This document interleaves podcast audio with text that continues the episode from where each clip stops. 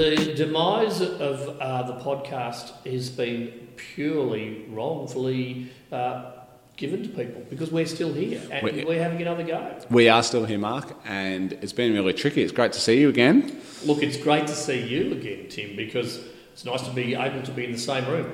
And a big fancy room at that, Mark. Have a look at this place. I know it's just fantastic. Um, plenty of plenty of size. You could give an illustration of what the room is. Well, what happened during lockdown, there was some renovations done to part of the office, and we're sitting in this fantastic big new boardroom. It's quite, you'd play cricket in here if we got the table out. Yeah, it's fantastic, and there's plenty of room for us to be in the same room, be to 1.5 metres Yes. apart and socially distanced. Giant TV at the end, which will be good for putting the cricket on in summer maybe, and there's a beer Oh. fridge behind us, so that might work out okay. Yeah, the beer fridge is locked, afraid, Tim. Ah, no good. No good. But uh, it has been a while, Mark, but it is good to see you back. How you been?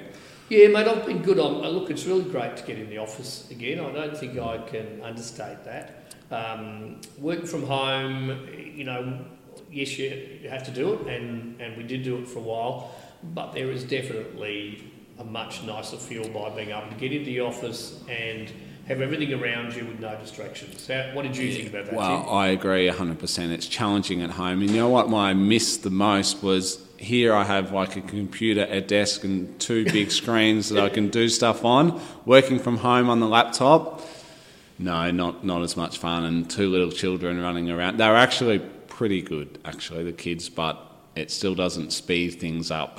No, and I, I, I was in multiple phone calls and I'd find a little dog barking behind me at the window because people happen Yes. to be walking past because my office is at the front yes. and there was lot, lots of mirth and laughter as I'm trying to keep the dog quiet while I can have this important Yes. conversation. Also, plenty of cursing of the internet dropping out at my house, Mark, which was which was yeah, fun. and, and I can't I can't uh, agree more with just you don't realise how much that we are lucky to have a great office where we do work and multiple monitors, as you say, rather than just this one laptop and you're trying to see it when you're going in and out of screens and you just oh, look everything took longer.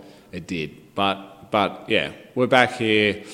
I won't say it's practice as normal. It's certainly not, but we're working through what Yeah, we need to. There's, there's clearly some uh, roadblocks in the way that we have to do things, and, and we all understand that, I think. Yeah, But I think uh, everybody out there is probably the same, wanting to get back as close to normal life as we can.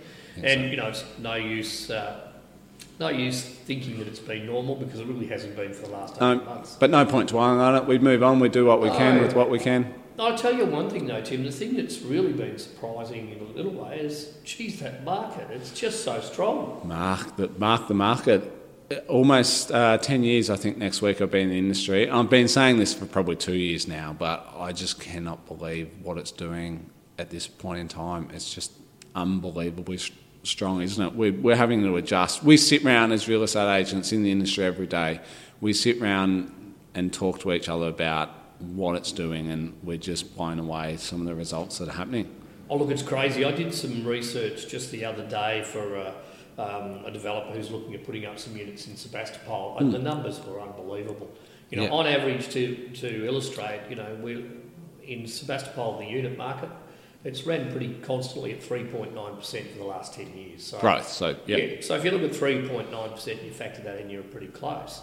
So, but looking at it in the last three years, it's like 47% yeah, which a- is across crazy across the board. three years. Yeah. Yeah, and then if you look at in the last year alone, it's up around twenty-two percent. It's little old Sebas, hey Mark. People wouldn't think that. And the reason why I think that's a good thing to illustrate is that for the people out there who don't know, you know, the unit market is not necessarily the most exciting market, No. and Sebastopol wasn't always the most exciting marketplace, Yeah. but it's just all changed. Well, I was speaking with an agent from another office earlier today, and he was saying he was mentioned two bedroom units that they're just so much demand for them, and you know there used to just be so much supply. Well, there was always an oversupply, wasn't there? And, Yeah. and that's not the case now, and, Yeah. and, it, and it flows into the rental market as well. Yeah, exactly. Like I think we get asked all the time, you know, what's driving the market, and you know, economists might say one thing, but you know, from our local knowledge, I can put it down to so many people from Melbourne wanting to get out and move to you know big regional cities, which you know all builds up into supply and demand. Economics 101. There is just so much demand, and there's just not much stock on the market, not much volume going through compared to normal. Yeah, and I don't, I don't see it stopping anytime soon either with just the information we've got. I mean, you've had a few just recently, haven't you? Yeah, well, I just uh, jotted down, well, a few, but I'll just run you through maybe two marks. So one was uh, we had a little three bedroom, one bathroom. Well, it wasn't that little, I suppose, but three bedroom, one bathroom mud brick home in Scarsdale. So bush block, Tillings Road, really nice home. We put on the market at 560 to 590, which is sort of where we thought it might might sell around that range blown away with interest. And it was when, Mark, we had to have, we could only have one person there at a time, one on one, which was fine. So, so it took a long time, Tim. Well, you know, I think the first I had 20 people at 20 minutes each. That's 400 minutes. That's, you know, seven hours basically. So that's a long time. That's a that's a one property. I know we've spoken about this before. Get seven properties in that time.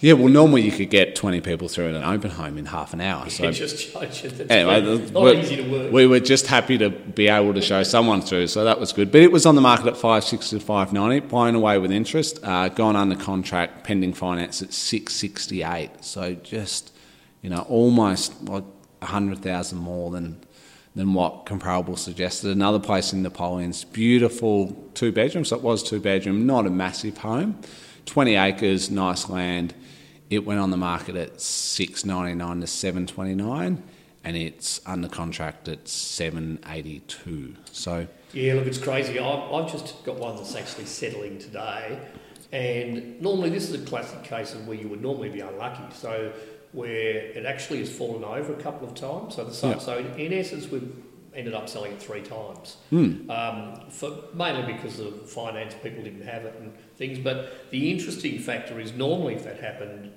you know, you missed your principal time to sell, which is the, the first time. You get less and less and less and less. Every time it fell over, we sold it for more. Yeah. And, and in the end, the, the vendor was very happy because they actually got $40,000 more than the first time when it was sold. And it just shows you, I mean, I've never seen a market that's done that sort of thing. Case of a rising market, isn't it, Mark? And yeah, look, it is. And, it, and it's moved to the rental market as well. Once upon a time, Ballarat, if you looked at $300 per week, you, you know, yeah. you, had, you had a fair selection. It's very hard to find anything under 300 a week now. And that's yeah. fair enough when the investors are paying more for it. Yeah, it's uh, and it comes back to that supply and demand, and even landmark. Like we've had Luke from Integron in the past, but you try and buy land now, like it's so far away from being titled, and that's because they keep selling it because there's that much demand. They'll sell it before titles even come. So and the process to get it titling, uh, yeah, that, it just simply is gone, isn't it? We once yeah. upon a time there'd always be blocks left over. Yeah, and now it's if you see a block that's titled, it's just unusual. Like it's basically just I was speaking to someone the other day, and they were looking at some, and they were purchasing it now, and it wasn't going to be ready till the end of next year. So like fifteen months, like. Yeah, Tim, but it's interesting because the, the, it hasn't really it has changed also the way that you market really as well, hasn't it? In, in your price expectation it, it, might you might think that you could put it on for anything, but it's not. It's still not like that. No, so there's a bit of a trap there for vendors. Mark is a good point. Some some are saying, well, the market's so strong, I want to put my house that's worth six hundred thousand on the market for eight. and what happens with those houses, Mark, is they just sit there, and then they become stale, and then you lose all motivation, all competition, all you know all flow the property is just stale and they end up getting a lot less than if they had to put on the market for where yeah, it currently sat that's always been the way but it's but it's it's yeah. got stronger hasn't it in the respect yeah. people aren't willing to to uh, speculate no. with their offer and so they're looking yeah. for something that's the right price and then it's the beauty of getting multiple people and it is just a trap in this market where you can think well I'm just it's so strong I'll put it on for for heaps more but you need to put on a you know realistic price that you're willing to accept, and then if you get competition, fantastic. Like I've, I've chosen those couple because you know they're outstanding results. Not everything is doing that, Mark, but we sit around as agents chatting who work in the industry every day, and it's just blows our minds some of the results. Not just this office getting, but the, no, we're no, seeing it's, seeing it's, happen. Yeah. That you know property is selling for amounts, and you almost become immune to it. That you know, probably selling over the top of the price range. That used to be mad. And oh, now absolutely, but now it's sort of almost an expectation. It is. If you get a couple of people or, um, or more coming for it, Yeah. then the fear of missing out gets into the situation, and they and they go, well, I've got to put my best offer forward. So uh, th- these results are happening. Mm. And look, who know what's going to happen with the market going forward, Mark? No one knows. No. I don't try. You are nothing trying to guess. When COVID first come, you know the major banks said property was going to fall by thirty percent. That clearly hasn't happened. So No, but it's interesting about price expectation because the rental market's tight as well. mm, I was But it's ask. the same thing in the respect of, you know, we had a couple of then uh, landlords just recently, or they're now residential rental providers. Yes. because it's all changed. We went through that. RRP. Um, so, you know, they've thought, well, I can just put mine up. But the interesting thing is nobody came. But the one, when they get at that right price, you get multiple applications and it's gone. And with the rental being it is, we can't do the same thing as you can do with the sale. If it's advertised for that, generally it has to be. Uh, Has to be that. But, but it has changed a bit. But I suppose when you think about it, Tim, the, the banks aren't really offering much for money either, are they? No, no, they're not really, essentially. But one question I did want to ask you, Mark, was if we go back 18 months ago, this will test your memory, but I'll make you make a bit of a guess. Let's say we had a house in a suburb in Ballarat, new house that might have rented out for $400 a week. When COVID first come, house prices sort of kept going up. There was all these, you know, things about uh, tenants not paying the rent and all this sort of stuff. And we did see, Uh, you know, weekly rents come back a little bit. So that four hundred dollars a week house might have come back to three eighty. Say something. Would that be a fair assessment? Yeah, look, and depending on where it was, it probably came back to 360 in, Yeah, so that some of the areas. so they did come back. So Yeah. what would that for like if it was four hundred then and then it went down to three sixty? What would that be renting for now, Mark? Eighteen months later. It's back above where it was. So, maybe um, four ten, four 420 twenty. to 450. Yep. So it's recovered and then some. Yeah, look, at, exactly. Um, it definitely did uh, reduce. Um, I suppose it would be an interesting analysis when you look at it's costing you more to buy that same property. Yes. So whether your percentage has been as strong I would say they've gone back a little bit in Ballarat. Would you agree, Mark? The actual rental return that you get as a percentage. Look, I think I think so, and the reason why I state that is that the market's been going up on figures where it's not possible realistically to maintain. The difference between the rental market to the sale market, the sale market generally goes up every month, but if you've locked a client in, you've got 12 months before Yes. you can change it. Yeah. So there is a little bit of a lag. Yes. What'll be interesting to see is if we if we sit here again this time of the year next year, where that rental market has got Mm. To. But I think it's a very true point to say that all of the losses have been uh, gained back and then then some. But I think where it's really there's been a few other impetuses that's happened as well. Uh, There's the big word for the week, Mark. no, there's always one of those, Yes. mate. Yes. But minimum standards has really Yes. meant the bottom end of the market's changed. So if you look at that, you know, the, the brand new place out, the West there in Lucas or something like that, it probably hasn't impacted it a lot. Yep. And also because there's no extra cost because they're, they're already up to standard, they meet minimum standards right from the start. It's probably those homes that, you know, three bedroom, one bathroom that were a bit tired, that were around at the maybe the 250 to 260 mark. Work's been done on those, but they're not now 270, 280. They're now 320, 330. It's interesting what you said before, Mark. I never really thought about that, how there can be a bit of a lag. So if I owned a house in Lucas and let's say the lease finished when COVID started 18 months ago, so let's call April, and Yep. maybe it was 400 in the previous lease, and then April come and I went, oh, well, it's gone down, so I'll lock it in for 360. And then April this year come, maybe I was back up to 400, but it's not till April next year where I'll get back up to that 420, 430. There is quite a lag, isn't there? Yeah, and look, and it's just the nature of the market. Um, the rental market will be persuaded by what the sales market has done. Yeah. So sometimes you can look, if it goes the other way, You're you okay. be locked in and you're doing really, really well. Yeah. Uh, but when the market's on an incline, to keep pace with the market is a little bit more difficult. Yeah. Obviously, I was using a 12 month lease example, but that's quite common. Yeah, so that, can, but the thing is, there's two years and three years in some cases, Yeah. and which hence one of the things that I always talk to people about is it's almost better to have a 12 month opportunity, and then you can um, raise Yeah. the rent rather than lock them in for three or five years. And by the time you get to the other end, you can't make up the shortfall. yeah, you can't. You can't make it, It- up. It's yeah. one of the issues that often happens with uh, people out there who look after their own property. By Mm-hmm. the time something happens and they decide, you know what, I'm going to go to an agent, Yeah. they can be a long way behind the market. Sometimes a little bit, Mark, uh, when people sell maybe a property to developers, you know, their property, just pluck some numbers here, their property might be worth a million dollars. But the developer offers them 1.1, so they go, wow, that's fantastic. But the developer goes, but I want a two year settlement. And the owner goes, oh, you know, well, that's okay, like two years, I'll get a 1.1 million, that's fine.